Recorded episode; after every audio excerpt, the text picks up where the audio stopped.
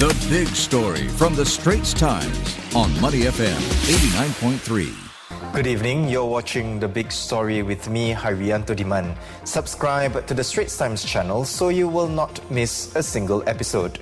Swimmer Joseph Schooling making waves with his comments calling for a national dialogue on national service, highlighting the need to manage the expectations of national athletes undergoing NS. The Olympic gold medalist who enlisted in January was speaking to media at the My Dinh Water Sports Palace in Hanoi yesterday, a day after he wrapped up his SEA Games campaign with two golds and a bronze. His smallest haul at the biennial meet, though he competed in only four events. I think it's about time we had like a national dialogue. We all sat down together and discussed what are what are the expectations that our athletes are facing as they're serving national service. You know, national service is something that everyone needs to do. None of us are shying away from that. But look, we need to manage expectations, right? Like the reality of it. So, what do you want out of all of us? At the end of the day, I'm going to step up there and do my best, no matter if, if I'm in the shape I am or I'm not. But as the people watching on TV, they have a lot of expectations of ourselves, and we as athletes, we want to match those expectations. We have high expectations, so it's all about how we can both grow together and how NS and I guess sporting achievements can coincide.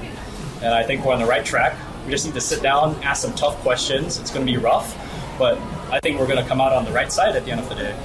With more is sports editor Lee Yulin. Yulin, what do you make of Schooling's call for a national dialogue for NS? What do you think he hopes will come out of this? I think this is a conversation that is long overdue.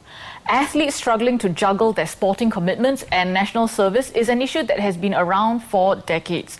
Privately, many male athletes and their families have spoken to us about the difficulties they face. But people should remember one thing Joe is not calling for an exemption for himself nor for his fellow athletes. What he is asking for is a common and civil platform to discuss the expectations that are placed on athletes doing NS. Why? Because at the end of the day, society still expects the athletes to perform and win medals. I'll give you an example. The other night, when Joe swam 52.22 and won gold, I thought to myself, geez, that's quite a slow time.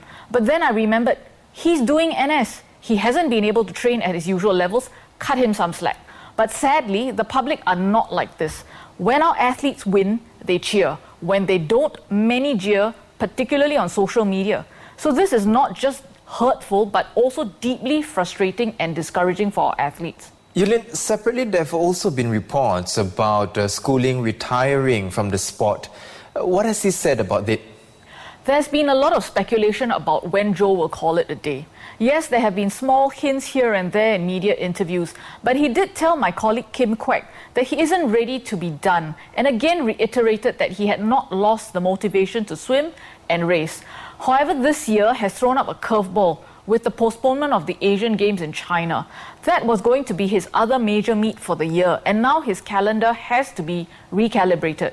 He now has to sit down with the Swimming Association and come up with a plan for what's next. How, the, how will this be framed? I think Joe summed this up when he said these words.